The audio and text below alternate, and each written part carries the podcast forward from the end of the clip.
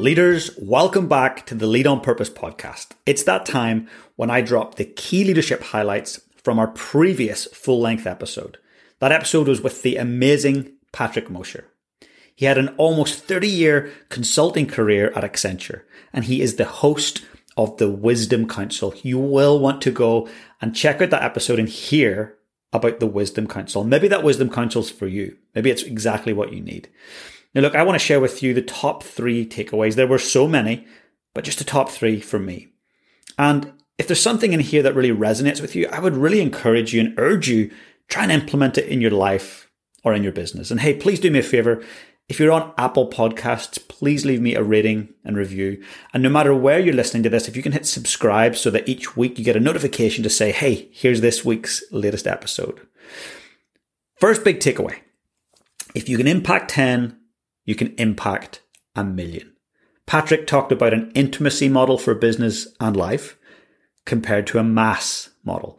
So rather than building the biggest network in the world, it's building the deepest connected network. And when you have deep human connection with others, you're going to have a greater impact.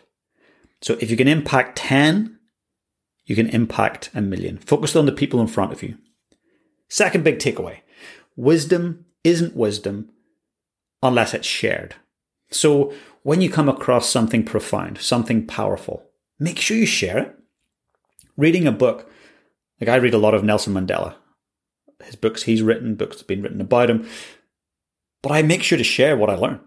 So I'm going to urge you, if you're listening to the podcast and one thing comes up and you think, wow, I should share that with someone. I should share that with my team, with my family, maybe a sibling, maybe a child, a partner. Go and share something because wisdom isn't wisdom unless it's shared. And the third big takeaway was this the true meaning of the word decide. Patrick put me on the spot in the podcast. He says, James, what words do you know that end in C I D E? Side. Started thinking, oh, homicide, genocide. And I said, Patrick, these are not nice words. He says, yeah, well, the word decide, C I D E means to kill. The word decide means to kill all other options. And look, as a leader, you have to kill many other options on a daily basis. As a leader of a family, leader of a business, leader of a team, you have got to be eliminating decisions and making one decision to say, this is where we're going, and I'm killing off all other options. Decisions are such powerful elements and you must craft decisions for your clients, your team, your family, and yourself. So when you make decisions, make them carefully, make them thoughtfully.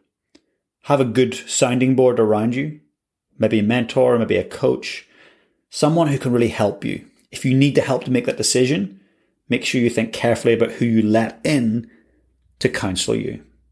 So look, I want you to get out there and lead your life on purpose. If you can, please share this with a friend, this podcast.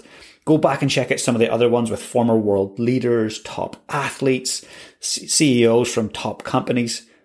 I really appreciate you sharing the word. So, guys, take great care, and I look forward to seeing you in next week's episode. I've got a very special episode for you next week. I look forward to it.